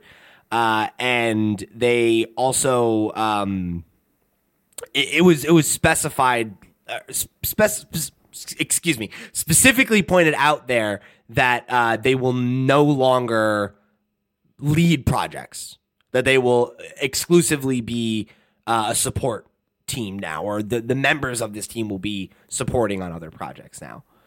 Um so this this got a lot of attention. Uh obviously you know um i think a surprise to a lot of people. Vicarious visions a studio that has had again a lot of very recent success um making a lot of money with these these remasters remakes and uh kind of setting a standard i'd say in the industry right like the when we were cr- criticizing nintendo uh for the the mario all-star collection you that was the first comparison you drew, right? Was that Activision is putting out these $40 collections from the ground up of these games um, at this incredible value. And like, how can Nintendo justify this? I mean, Vicarious Vision set that standard with the N. Sane trilogy. They paved the way for the Spyro Remastered, um, Reignited trilogy and uh, Crash 4 as well, both from Toys for Bob. And then, of course, they had a great hit with Tony Hawk as well last year. Um, so to see this, uh, you saw a lot of disappointment and a lot of surprise at this news. Um, for me, I'm I'm I'm frankly outraged. I like I have a lot to say about this. Um, but uh, I'll I'll let let you get in here, Steve, because I know um, you have a bit of a dissenting opinion because of what's been talked about that they're working on next, as well as some other things. So why don't you speak your piece and then I'll rant and rave. Yeah, so I think it's worth saying that they've kind of been a, sum- a support studio for some time. Like since Skylanders, they worked on Destiny 2 as a support studio uh, for for um, Bungie for when Bungie was with Activision. Yeah. Uh, but apparently, most recently, after Tony Hawk's Pro Skater One and Two, according to Jason Schreier at um, Bloomberg, they've been working with uh, Blizzard's Team One, uh, which has now been disbanded in replacement of Vicarious Visions is going to take over. Uh, they have been working on Diablo 2 Recharged, which is like a a, a remake of Diablo 2 from the ground up. I'm very, very much looking forward to it if this is true and if it actually comes to fruition. Um, but I mean, I, I don't hold out much hope. The uh, the Warcraft 3 Reforged remake that um, they they did seemingly was a piece of garbage that no one um, no one liked. Uh, Well, that yeah, was Diablo the, 2, that was the team that was disbanded. That's right. Yeah. So Yeah. Uh, B- Blizzard took uh, the Diablo 2 remake off of Team 1 and put it onto the people that were working on uh, Diablo 4, uh, which is seemingly in a development, never ending development cycle. No idea when that actually is going to come out. Uh, and they got Vicarious Visions to assist with that. Uh, having they also have apparently worked on that uh, Warcraft 3 remake as well as the StarCraft 2 remake, so they've got some experience with working with Blizzard on on Blizzard's games. So it kind of does make sense that they would bring them in house and and absorb them in. I mean, they are owned by Activision, and Activision is seemingly putting a lot of their eggs into Blizzard's basket lately. Uh, that seems to be kind of their showpiece. They've, they're no longer working with Bungie and I guess it's really like Blizzard and Call of Duty are their their two huge titles alongside the stuff that Toys for Bob is doing. Um, but yeah, I am not as outraged of, about this as, as you are. It's gutting to see another development house being shut down.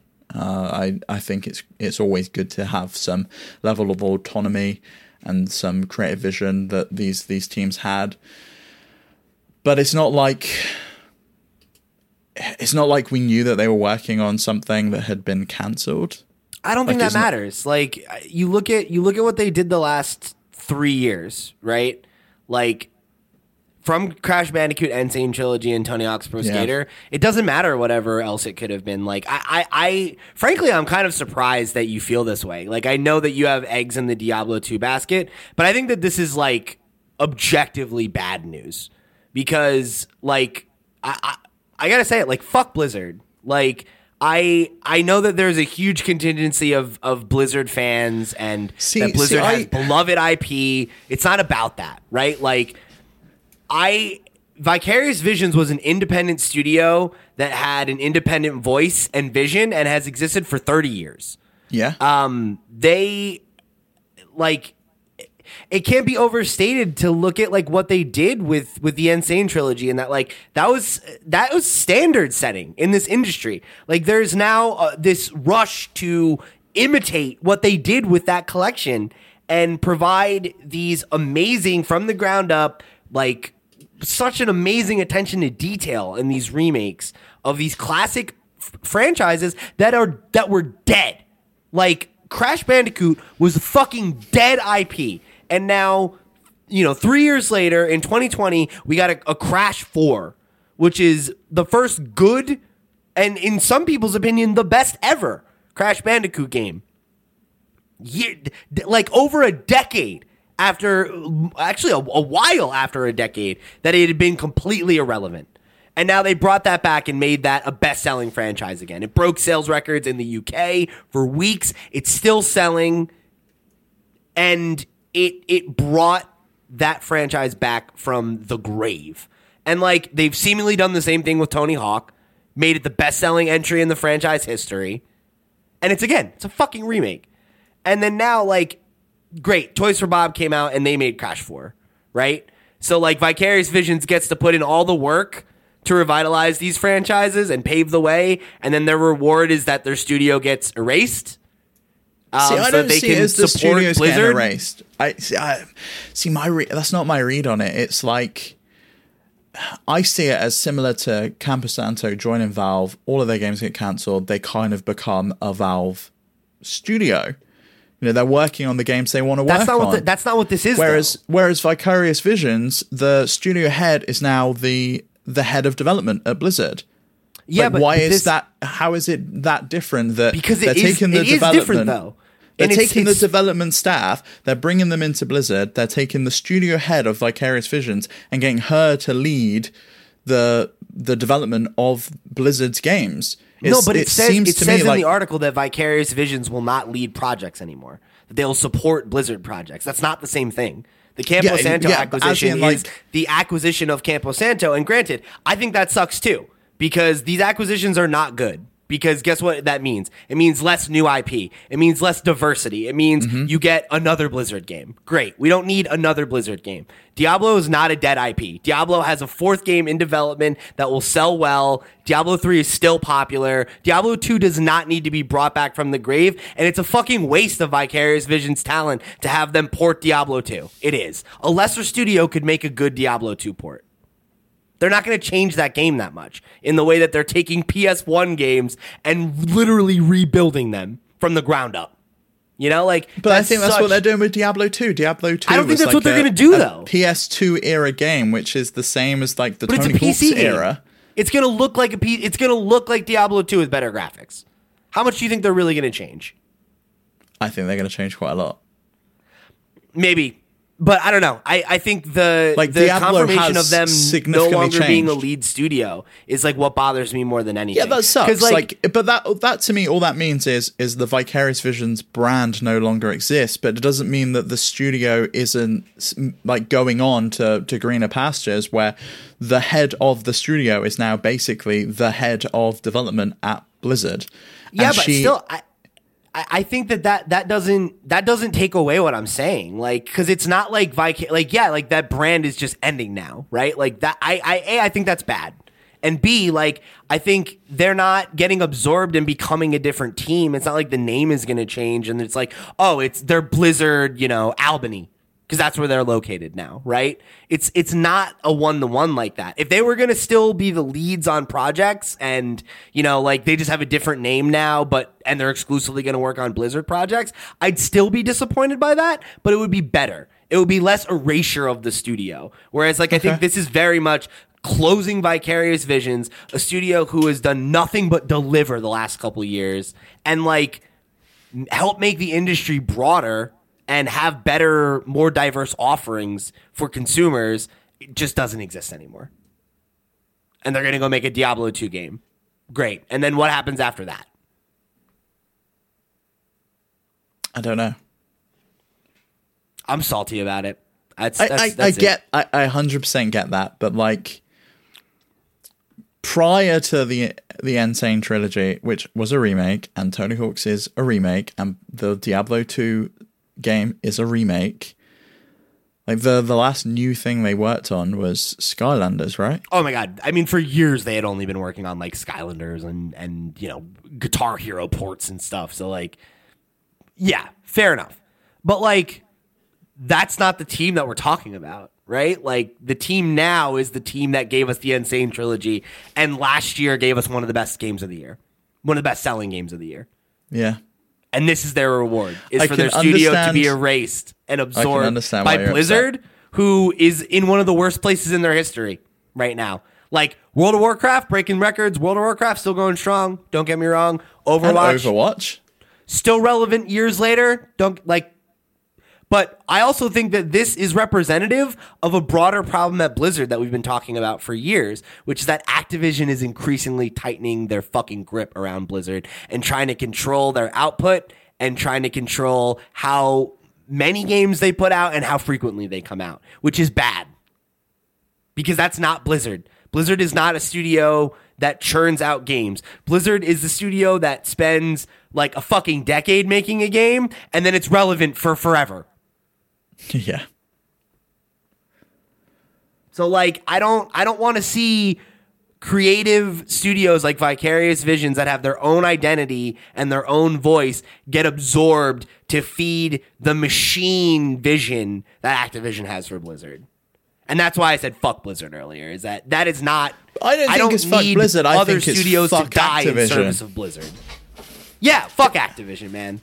I, I I don't I don't get how Activision doesn't get more flack and doesn't get like a similar I- level of I flack know. to EA. And I uh, no, but I don't understand why EA gets the flack it does anymore. They, they've proven time and time again recently in recent history that they aren't the same company they were before. And and I know you kind of equate a lot of that to like Respawn's uh, management getting onto the Yeah. the board of EA and kind of taking Vince over. But Activision is just like g- trash. They're horrible. The yeah, I, I mean, it's not it's not great, but I don't see it and I don't read it as bad as people have because the studio head is becoming the the head of development of Blizzard. If it was just a case of like it was getting absorbed, you heard nothing more, and they were literally just becoming grunts that are assisting with Blizzard's games, then I could see that. But I, to me, I, that's how this reads. I Like that hope- one person getting a better job doesn't mean everything for the other two hundred and some odd employees. Yeah, I, yeah, I guess so. I mean, I just, I, I hope it's not the case, and I hope it is more like a Campo Santo situation where they get to work on games they want to work on. Like the Campo Santo abandoned the game they were working on. They went and worked on a Halo game, the first good Halo game we've had No, in decades. uh, not Halo. not Um, Halo, Half Life, the Half-Life. first good Half Life game we've had in decades. Yeah. Um, and and I hope we kind of get the same with with Vicarious Visions coming into to Blizzard. Like seemingly every time Blizzard makes a Diablo game, they fuck it up. They fucked up the announcement of Diablo 4 by announcing a mobile game instead. They fucked up Diablo 4 by developing it for like the last 10 years and we've heard nothing since. and they just got and- a new project lead. Yeah, another new project lead. I hope the Diablo 2 remake is just a, a way to tide people over with the game that everyone loves, that is arguably the best game in the Diablo franchise, and they kick ass with it. And we get like a console port of it for the first time with all of the new stuff they've added to Diablo 3, with the rolling, with the fact that you don't need potions, with all of the changes that they did in the combat it would be great. I'd essentially Diablo 2 and the Diablo 3 engine would be incredible.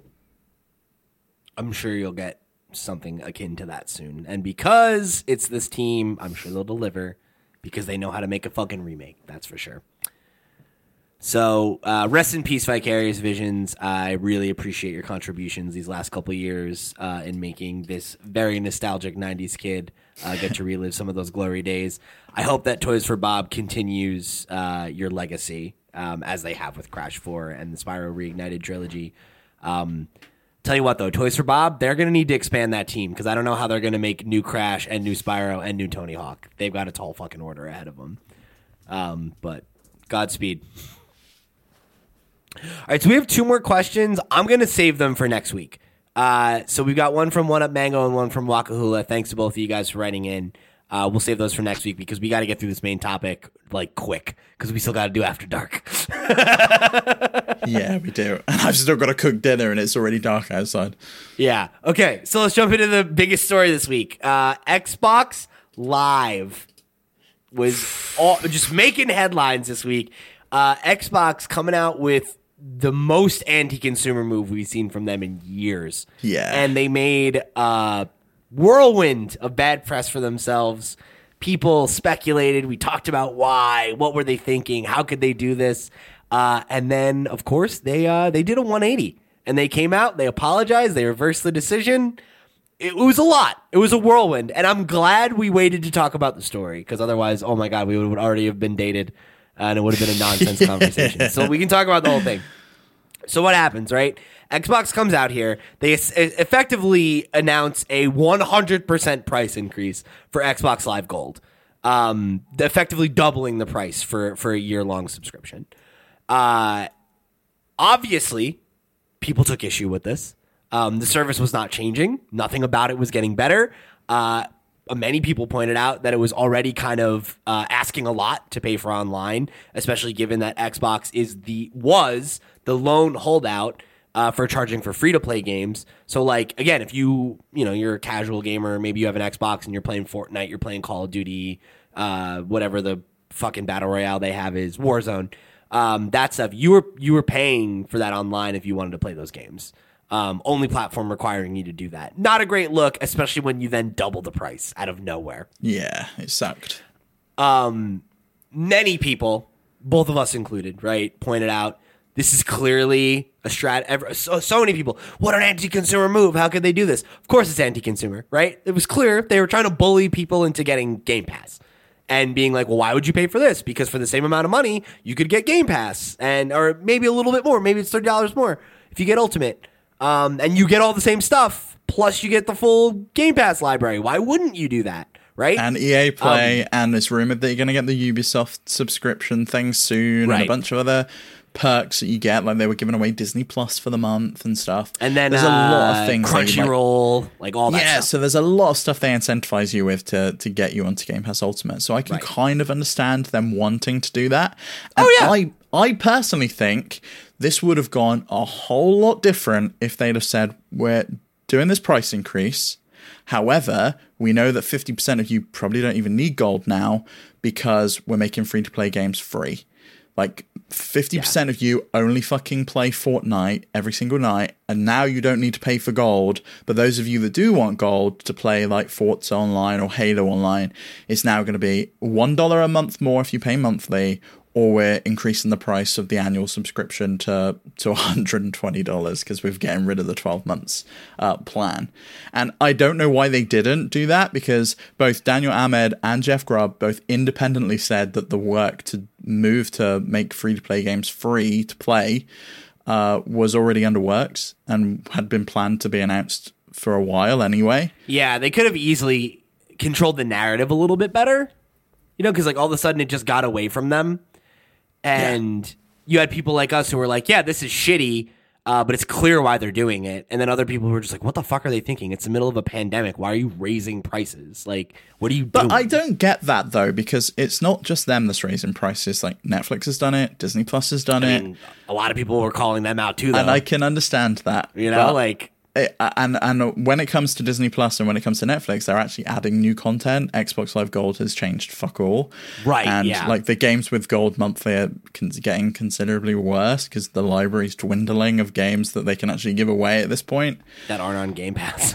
Yeah, that aren't on Game Pass anyway. Um, Yeah. I think it's clear they, they want to get rid of this service, but I think um, I think it was Jeff Grubb I saw pointed out where it's like it's hard to convince suits that you should give up free money, right? Because it's essentially you're just paying like, hey, here's your online tax, and people will pay it because it's sixty dollars a year, and they're like, ah, that's not that much, whatever, I'll pay it and forget about it.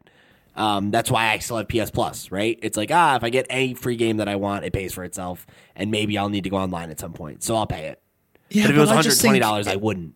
Right? I think if you get rid of it, it's like it might make people go, "Well, where do I want to buy this game and and play multiplayer with it? You know, do I play it on Xbox where I don't have to pay to play online? Like I can I can buy like the new Call of Duty and I can play it online without having to pay to play it, or do I buy it on PS5 but then I've got to also buy a ten dollar a month subscription?" for the privilege to play play that. It could be yet another advantage and a, yet another tick in the Xbox uh, Xbox like pros list. I don't understand why they they haven't even considered that. And presumably they have considered that, but they just can't make that that um, push to the executives. I don't know, That's but I that's would my im- guess. And I think that what they probably were doing here was that they wanted to uh, bully enough people to be like, "Fuck it, I'll get on Game Pass. It's a better deal," um, so that they could show, "Oh, look how successful Game Pass is. We don't need this anymore. Let's moonlight this service, right?" And if not, they get they get basically the same amount of money out of you anyway. Um, Yeah. So either way, they'd be like, as a business move, it was clearly a good move for them. Like it was a win-win perspective for them if the bad press wasn't enough to make them flinch, but it was, um, which I was surprised by. I thought that they were just going to eat shit on it for a while and be like, ah, everybody will be mad at us for a little bit, but like in eight eight months, eighteen months, when we just moonlight this service anyway, nobody will care. Um, because I don't think I think people would have forgotten, and it would have been like, oh yeah, remember when you said to pay for online? That was weird. You know, like you wouldn't even remember the controversy. You'd remember that like you don't have to pay for it anymore. Yeah. Um, so I'm kind of surprised that they that they flinched and that they were like, "Hey, our bad. This was not cool." Um, because I agree, and that was the right move. But like, it feels like this huge unforced error. Like they created this situation that made them look bad, and then had to back out of it. it's so strange. And like, they seemingly like they don't seem to care about the money now. It's the future subscriptions, and it does go again to getting people onto to Game Pass Ultimate. Because if you had Xbox Live now and you had like uh, 11 months left of your 12 months Xbox Live Gold subscription you just got, you can move that to uh, Ultimate up to 36 months of it. You can stack it for the same price. So it automatically will convert when you subscribe to Xbox Game Pass Ultimate. That's what I which did.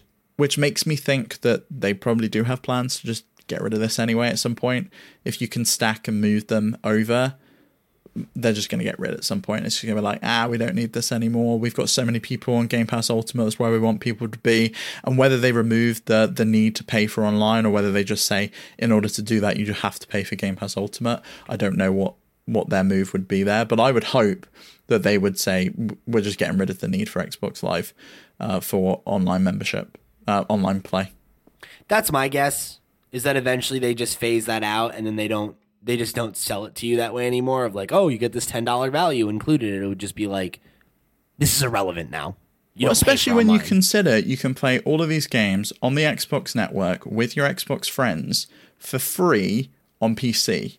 And it makes no sense that on console you have to pay sixty dollars a year or sixty dollars a um, for six months. It was going to be um, to play with your friends.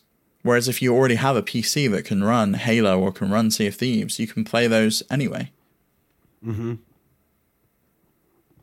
Yeah, it, it just it becomes a tougher and tougher thing to sell people. I think, at least people who are like in the know, you know, maybe the average gamer doesn't think about that. They're like, oh yeah, I've always paid for online. That's just what it is.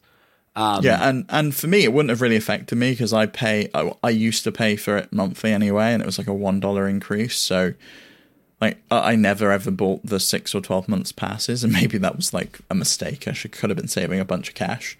Uh, but I I wonder how many people did. Like maybe they, it would have been best for them to show the split and say like you know eighty percent of our users only purchase the monthly subscriptions, so we're going to re- re- increase the price of a monthly subscription by one dollar. So eighty percent of you it affects you, but the other twenty percent it doesn't.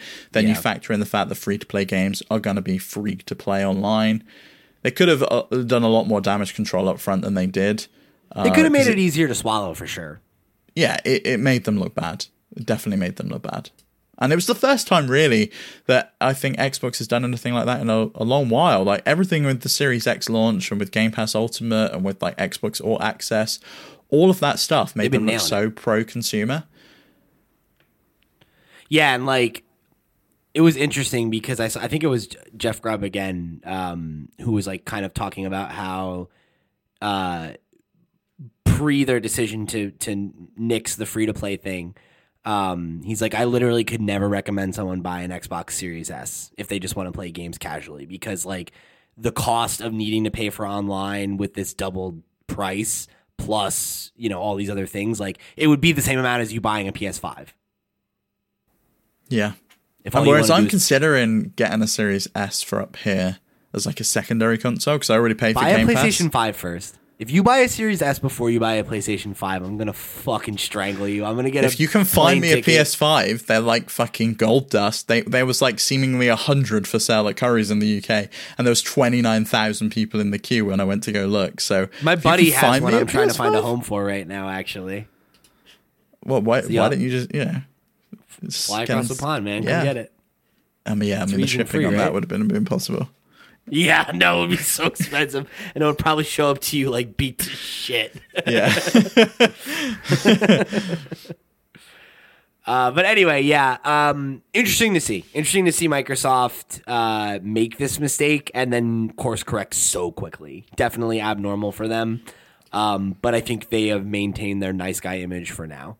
Um, I'm sure there are some people who are like still mad about it, but I bet most people in like two weeks not going to remember this even happened. Um, Yeah, they'll have so- forgot about it. I think the worst thing for me was their like apology tweet, which was like, "We always try to do our best for you," and how they could have possibly thought that doubling the price of Xbox Live Gold was doing their best for. for, for we took a look at things and we realized we should be charging you more money. we want to do best by you guys, Like, so we the got to charge you more for the same exact service. Okay, it's the only way. Uh, anyway, uh, what an episode! Quite a doozy. So thank you guys uh, for joining us here on another episode of the podcast. Uh, make sure you write in for next week. Uh, if you were one of the people who wrote in and we saved your questions, thank you. We will, of course, be jumping into them next week. Uh, remember, you can hit me up at pete at lootpots.com. Come join the Discord and get in our podcast channel, or go follow at lootpots on Twitter, where every week we will ask for your questions. So go turn on notifications. We don't tweet very often, just when episodes go live, when we need questions, or when we're going on Twitch. Um, so worth going and turning on those notifications if you want to keep up with everything that we're doing.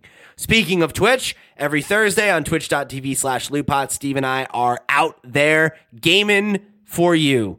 Uh, so come hang out with us. Come let us know what you want to see us play this week. Uh, we are very open to suggestions. We've got a couple cool things in the works, a couple cool things on the docket.